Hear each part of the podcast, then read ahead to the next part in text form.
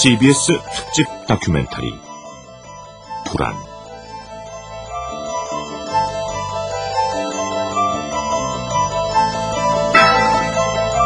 오늘은 마지막 시간 함께 불안에 맞서다 편을 보내드립니다.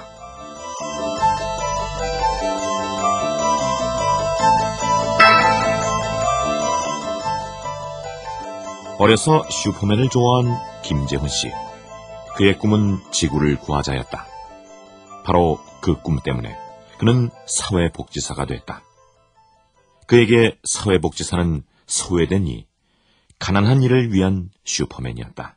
그러나 사회복지사가 된 지금 그는 무력감을 느낀다. 장애아를 둔 부모들은 그에게 와서 불안을 호소한다. 그 불안은 정당하다.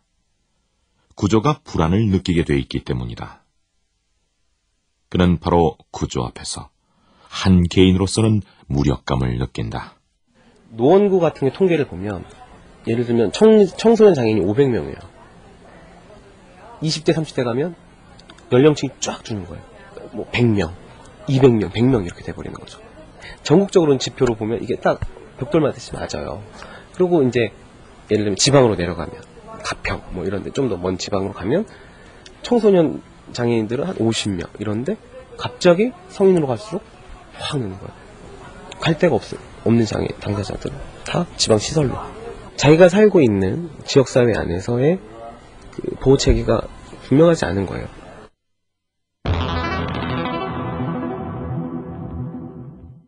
심리 상담가 신희경 씨. 그녀는 안타까움과 무력감을 느낄 때가 있다. 그녀는 이 사회에 호소하고 싶을 때가 있다. 부인이 되게 아프고 아이도 하나가 그 피부암 종양으로 이제 발전할 가능성이 높다고 하는데 근데 그 특별한 치료법이 없대요. 근데 그게 굉장히 고급병인 게 뭐 하루에 30분 그늘에서 햇볕을 씌워줘야 되고 그 다음에 또 뭘 비타민을 해야 되고 뭐 이런 부자병인 거죠. 부인도 굉장히 아프고 당뇨로 고생하고 아들도 그렇고 그런데 중학교 다니는 딸은 이제 사춘기가 와서 또 이제 헤매기 시작하고 이 아빠가 어떻게든 좀, 좀 해보려고 하는데 자꾸 소리만 지르게 되고 애들한테. 근데 이제 이분이 상담을 하시고 나서 이제 쭉 이런저런 얘기를 하면서 무슨 얘기를 하냐면 항상 아이들한테 나는 유산이 없, 없다. 이게 너무 고민이었다는 거예요. 다른 부모들처럼 물려줄 게 없다. 근데 아, 자기가 마음을 좀 달리 먹었다. 내가 물려줄 거는 내가 어쨌든 간에 내 책임을 다하는 모습. 음, 아빠가 그래도 책임을 다하는 모습을 했다라는 것을 아이들이 기억할 수 있으면 될 것 같다. 자기는 이걸 물려주겠다라고 얘기를 하더라고요. 근데 10개 중에 대여섯 개가 시스템에서 해결이 되면 이 사람이 이렇게까지 개인적으로 문제를 해결하려고 아동바동 하지 않아도 되거든요.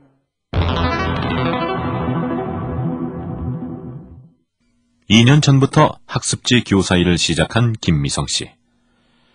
그녀는 자기 옆 동료들을 볼 때마다 한숨이 나온다.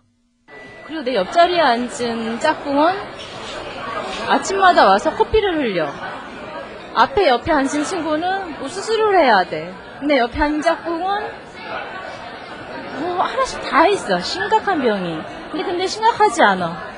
이것에 대해서 내가 관리자나 이런 사람한테 얘기를 하면은 아니 나이 드니까 다 그런 거지. 아줌마들이잖아. 나이 드니까 아픈 거지. 아니거든. 아무리 장, 장정을 갖다 놓는다고 해도 4년, 4, 4, 5년 일을 하면은 누구든지 병자가 될 수밖에 없는 상황인 거예요.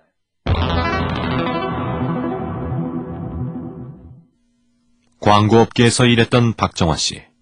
그녀의 가정 형편은 무척 어려웠다. 어머니가 택시 운전을 하셨는데 택시비가 압류가 들어와서 택시를 할 수 없었어요.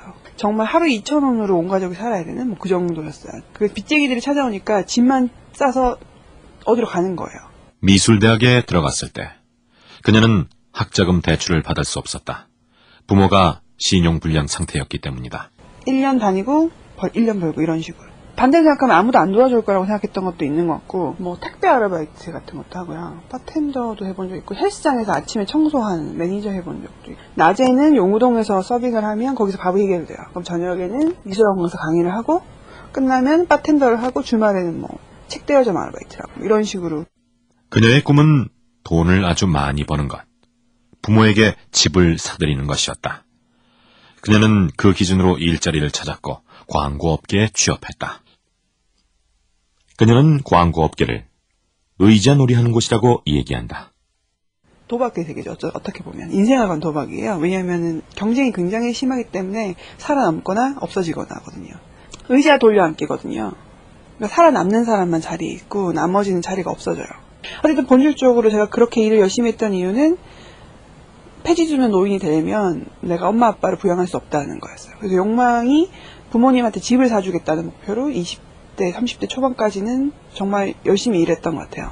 광고인은 상장하는 거라고. 내가 어떤 뭐 CD가 되거나 플래너로 명성이 나거나 감독이 되거나 하면 상장이 되는 거죠. 그럼 그 개인의 역량이 남한테 평가되는 시점이 오거든요. 그러면 그때부터 주식 가치가 평가된다는 거예요. 그게 정말 사실인 줄 알고 정말 열심히 공부하고 잘하고 싶었고 항상 최선을 다했음에도 최고가 아니라서 괴로웠어요. 그래서 더 일하고 더 일하고 더 일하고 뭐 그랬던. 나이 서른이 넘자 그녀에게 질문이 다가왔다. 부모를 핑계로 불행한 삶을 살고 있는 것 아닌가? 그때 엄마가 그런 얘기 했어요. 너, 나는 네가 노숙자가 돼도 좋다고 생각한다. 어, 너의 삶을 살고 지금 네가 내 딸이라는 것만으로 충분히 난 자랑스럽다. 이런 얘기를.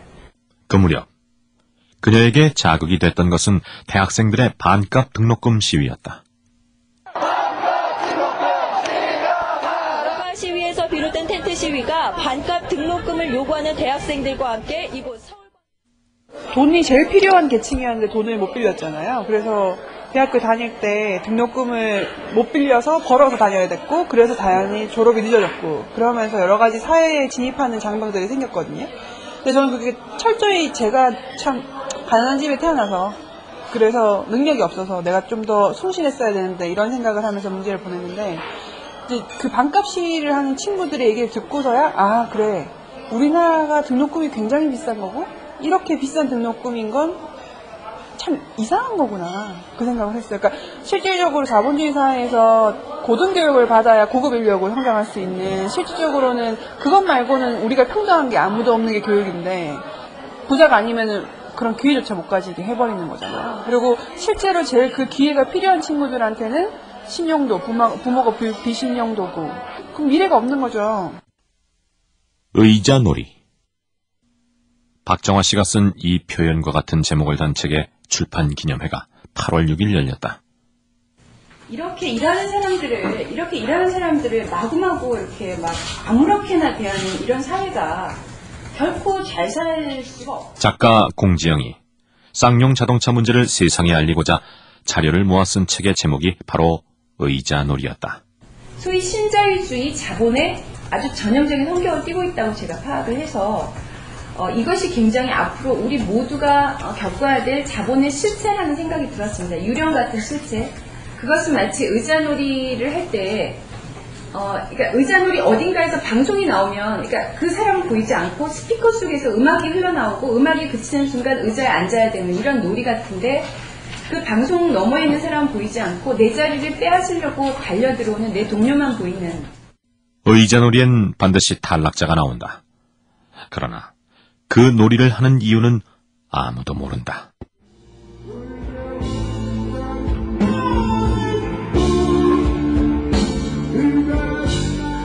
쌍용차 희생자 분향소가 있는 대한문 앞. 록그룹 들국화의 의자놀이 북콘서트가 열렸다. 쌍용자동차 해고자 후동민 씨 아내인 이정아 씨. 그녀도 세 아이들을 데리고 평택에서 올라왔다. 적어도 2005년까지 그녀의 생활은 평범했다. 그녀의 불안은 상하이차가 쌍용 자동차를 인수했을 때 시작됐다.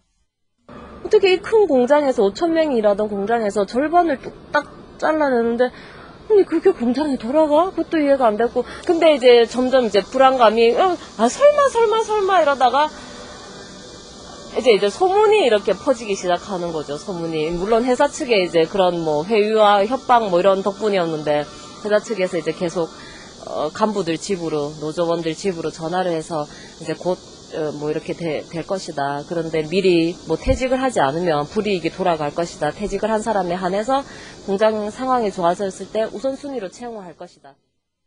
그녀의 불안이 최고조에 달했던 것은 2009년.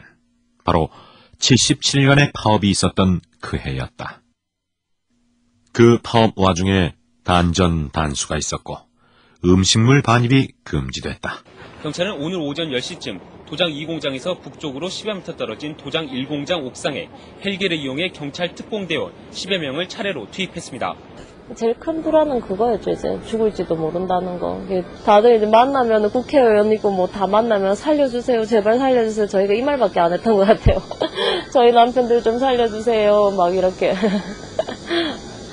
아유. 파업 당시 이정아 씨는 셋째 아이를 임신 중이었다. 그녀는 수감된 남편 없이 혼자 아이를 낳았다. 음, 그때 제일 많이 울었죠. 그날 음, 그 전에 이제 아기 낳, 낳으러 가기 전날 이제 편지 왔었는데 편지에 그렇게 적혀 있더라고요.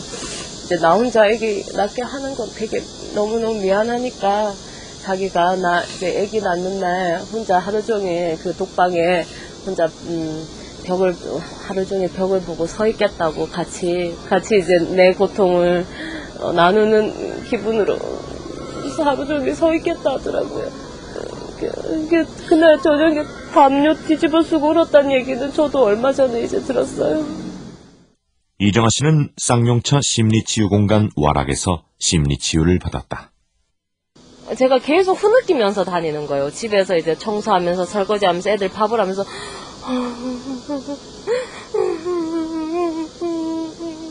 계속 이, 런 상태였던 거죠. 그게 어, 저 혼자 또 중얼거리기도 하고 언니 이랬잖아. 왜 나한테 이랬어? 내가 그때 너무 힘들었어. 나한테 미안하다고 사과해. 다들 나한테 왜 그랬어? 나 임신했고 너무너무 힘들고 죽을 듯이 아팠는데 왜 나한테 다, 왜 그랬어? 왜 그랬어? 아, 이 얘기들을 저 혼자 중얼중얼중얼 내뱉고 울고 저 혼자서 하루를 그런 식으로 그렇게 그렇게 몇 달을 지내다가 그런데 지난해 겨울 초입이었다. 불안의 끝까지 직면해본 그녀에게 놀라운 일이 생겼다. 제가 어느 날 이제 뒤돌아보니까 내, 내, 나, 어, 나 혼자만의 문제로, 나 때문에 그동안 몇 달을 이제 내 기억과 싸우느라 아팠는데, 어느 순간 제가 이제 저를 돌아보고 있지 않고, 제 주위 사람을 보고 있는 거예요. 어, 같이 고생했던 아내들 보고 있고, 그리고 그때 막 파업 때 고생했던 남자들이 지금 어떻게 지내고 있나? 어, 저 사람들은 지금 어떻게 지내는지, 뭐가 힘들지, 얼마나 가슴 아팠을까, 그때 얼마나 힘들었을까, 무서웠을까, 고통스러웠을까, 막 이게 이제 눈에 보이는 거예요. 아, 어떻게, 어떻게 너무 안 돼서 안쓰러워. 저 사람도 어떡하지? 제가 어느 날 이러고 있는 게 이제 제가 인식이 되는 거예요. 없이 승리하고 인간답게 살아보자. 인간으로 돌아가자. 인간으로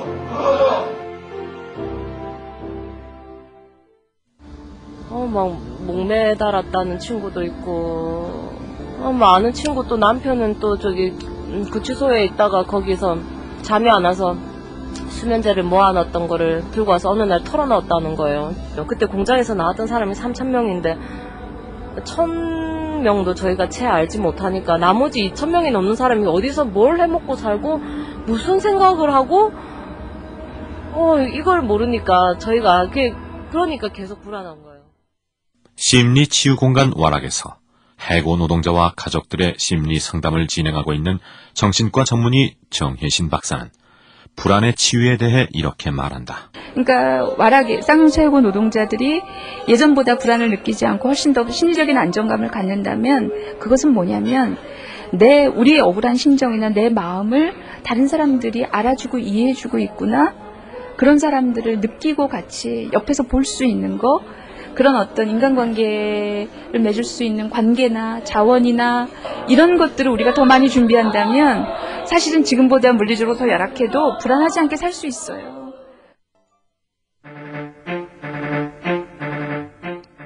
현재 우리나라 출산율은 극단적으로 낮아졌다. 그리고 반대로 자살률은 높아졌다. 자살률은 10만 명 중 31.2명으로 1위다. 65세 이상 노인 자살자는 20년 전에 비해 5배 이상 늘었다. 2009년 노인 자살률은 OECD 회원국 중 1위를 기록했다. 대한민국 사회는 점점 아이를 낳기 힘든 사회, 살아가기 힘든 사회가 된 것이다. 형사정책연구소 박형민 연구원은 1997년부터 2006년까지 10년간의 자살자 유서를 분석했다. 죽고 싶지 않아요. 죽고 싶지 않은데 자기 문제에 대한 해결 능력이 자기한테 없기 때문에 죽음이라는 옵션을 선택한 건데 보험으로 커버될 수 있는 게 확대되고 뭐 심지어는 좀, 좀 저렴하게 치료할 수 있는 길이 열린다면 자식들을 손 안 벌리고 치료할 수 있거든요.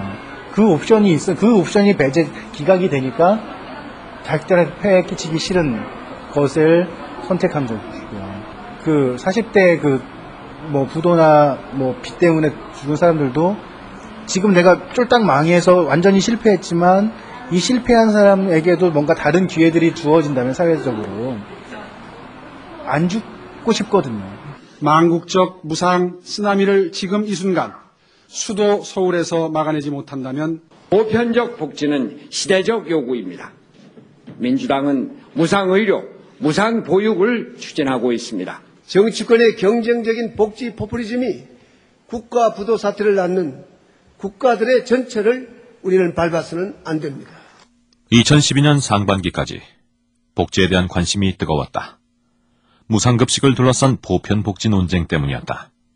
그러나 2011년 한국개발연구원 발표에 따르면 한국의 사회복지 지출은 OECD 국가 중 꼴찌를 기록했다. 현재 우리나라의 복지는 불안을 막아주지 못한다. 이미 불안한 사람들을 대상으로 하기 때문이다. 소위 낙인 찍는, 딱지 붙이는 복지 정책이다. 글로벌 정치경제연구소 오건호 실장의 얘기다. 우리나라처럼 복지가 너무 작으면 일부 나오지 않게만 주는 걸로 되면 복지가 나, 의 생활을 서포트해 주는 게 아니고 인생의 실패자라는 걸 국가가 확인시켜주는 증이 드는 거죠. 돈을 몇 푼 주면서 너는 나오자 이렇게 되니까. 그러니까 너무 어려우니까 복지를 받긴 받, 받대. 나의 목표하고 내 자식한테 말하는 목표는 너는 절대 수급자가 되지 말아라. 이, 이거잖아요. 사람들도 여기 복지 수급자면 저렇게 되면 안 된다 이렇게 얘기하고. 일반적으로 소득 분배가 평등할수록 타인에 대한 신뢰가 높다. 신자유주의가 불러온 극심한 경쟁과 널리 퍼져 있는 불공정 게임 때문에 한국인의 타인에 대한 신뢰도는 OECD 국가 중 26위에 그친다. 이런 상황에서 복지는 바로 신뢰를 회복하는 사회적 연대망이라고 오건호 씨는 생각한다. 그 복지를 통해서 얻는 건 사람들이 느끼는 사회주의에 대한 신뢰망이죠.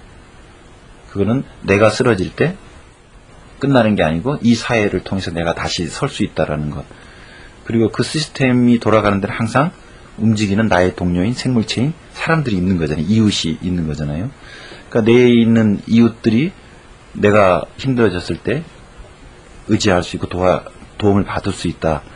굉장히 강력한 사회적인 안전망이죠. 현재 우리 각자가 겪는 불안은 우리가 살고 있는 사회에 큰 문제가 있다는 정보를 제공하고 있다.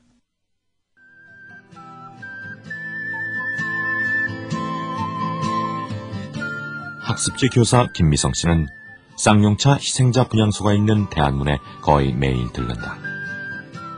쌍용차 분향소에 그녀가 매일 들르는 이유. 그것은 그녀가 학습지 노동자로 살게 되면서 사회 구조란 것을 보게 돼서였다. 그녀의 남편은 17년 동안 20번 해고됐고 22번이나 직장을 옮겼으니 그녀의 형편도 안정돼 있다고는 할 수 없다. 그러니까 회사에서 원하는 사람은 정말 생계가 한당 꼭 필요한 사람이 직업이 본인들이 잡고 있는 어떤 그런 것으로 밥줄로 위협하고 당기고 뭐 채찍질을 하고 할 수가 있거든. 나도 그 직업이 중요해요. 중요하긴 해. 이 나이에 다시 다른 거 해서 뭐 할 수 없다는 걸 알지만 더 많이 하라 계속 압력을 주는 거죠. 심하게. 벽에 뭐 그래프 그려놓고 서로를 비교하고 경쟁하게 만들고 일단 사람들이 거기 끌려갈 수밖에 없는 구조. 그렇게 취급받아서는 안 된다고 나한테는 생각, 신념이 있어요. 사람을 저렇게 취급해서는 안 돼. 사람에겐 저렇게 하는 게 아니야. 우리가 겪는 불안 속엔 미래의 생계 문제에 대한 노심초사뿐 아니라 인간답게 취급받지 못한다는 슬픔도 있다. 우리가 겪는 불안 속엔 아무에게도 이해받지도 도움받지도 못하고 혼자라는 고립감도 있다. 모욕당한 마음에서 비롯되는 무력감도 있다. 김미성 씨 딸은 어느 날 엄마에게 물었다. 엄마, 근데 엄마 거기 가서 있는 게 뭐가 도움이 돼? 엄마 거기 가는데 뭐가 도움이 되는지 잘 모르겠대. 수연이가 길을 가다 깡패한테 돈을 뜯기고, 근데 그런 상태에서 사람들이 옆에 많이 지나가. 근데 그 지나가는 사람들이 너한테 시선을 한 번도 안 주면 너 느낌이 어떨 것 같아? 속상하지. 그러면 마- 그 사람들이 시선을 너한테 돌려서 사람들이 모여들기 시작하면 어떤 일이 벌어질까? 그랬더니 깡패가 나를 못 때리겠지. 어, 맞아. 엄마가 가서 할 수 있는 건 별로 없는데 그 역할이다. 지켜보는 역할. 그랬더니 막내가 하는 말이 나를 때리는 사람보다 지나가는 사람 때문에 내가 자기가 더 마음이 아플 것 같다는 얘기를 하더라고. 불안은 이제 특별한 개인의 질병이 아니라 시대의 질병이다. 정신과 전문의 정혜신 박사의 얘기다. 우리가 생각하는 것만큼 돈이 있거나 집이 있거나 내 학벌이 있거나 이것과 내 불안의 크기와 이게 상관관계가 없다는 거예요. 학벌이 높거나 굉장히 안정적인 직업을 가진 사람은 그런 불안이 그런 그만큼 없냐? 전혀 그렇지 않아요. 전혀 그렇지 않아요. 그것과 불안은 상관관계가 없어요. 불안 때문에 알게 된 정보를 바탕으로 이제라도 우리 속에 뿌리 깊게 박혀 있는 생각들을 바꾸는 데서 변화는 시작될 수 있다.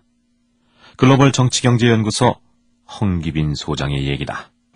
우리가 2, 30년 동안 가지고 있었던 경제에 대한 신자유주의적인 상식을 붙들고 있으면요, 답은 나올 수 없어요. 그 신자유주의적인 시장주의적인 사고방식 자체를 과감하게 이렇게 그 전환할 수 있느냐 없느냐, 제가 보기엔 미래는 여기에 달려 있어요. 각자 자기 이익을 추구하면 사회가 잘 된다. 이 생각을 바꿔야 돼요. 전혀 그렇지 않습니다. 각자 자기 이익을 추구하면 사회는 파괴됩니다. 그러니까 그 생각을 반대로 바꿔야 돼요. 그리고 이 고립되고 개인화된 세상에서 불안과 맞설 수단을 함께 만들어야만 한다. 서약자 신보선 경희 사이버대학 교수의 얘기다.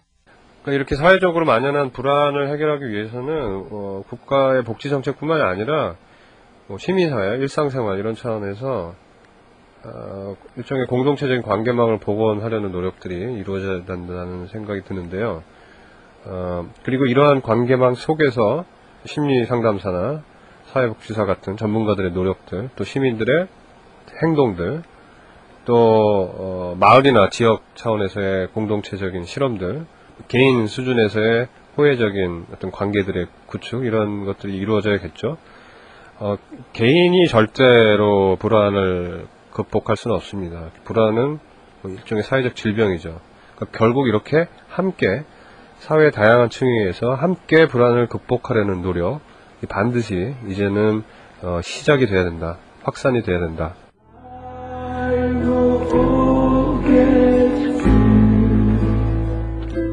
이제 미래에 대한 계획은 불안이란 덫을 피할 수 없다. 어린 학생들은 대학 진학이 불안하고, 대학생들은 취직이 불안하고, 직장인들은 고용이 불안하고, 가정을 꾸린 세대는 주거가 불안하고 노후가 불안하다. 이것을 개인적으로 극복하기 위해서 자기개발, 보험, 사교육 열풍이 불었다. 자기 불안을 스스로 알아서 해결해야 했기에, 그리고 그것에 실패하는 경우가 많았기에 자살률이 높아졌고 출산 기피 현상까지 생겼다. 아무리 노력해도 성공하지 못한다는 절망이 퍼지고 있는 데다가 노동시장에서의 경쟁은 나날이 심각해지고 있다. 성과 없는 강박증에 쫓기는 우리나라의 행복지수는 비교 대상 41개국 중 37위에 불과하다. 개인주의가 심화되면서 사회적 연대는 더욱 어려운 것이 되고 있다.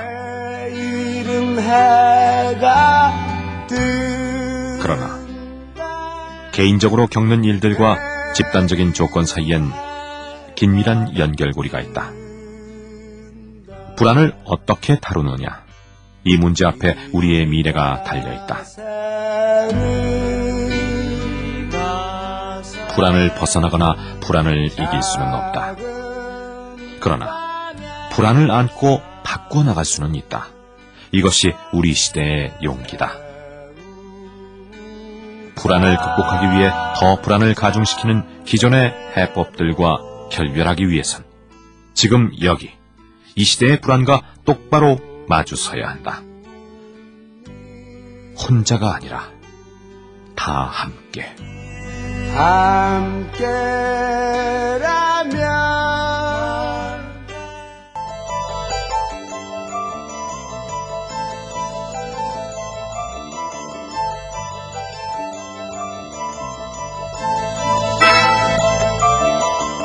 CBS 특집 다큐멘터리 불안.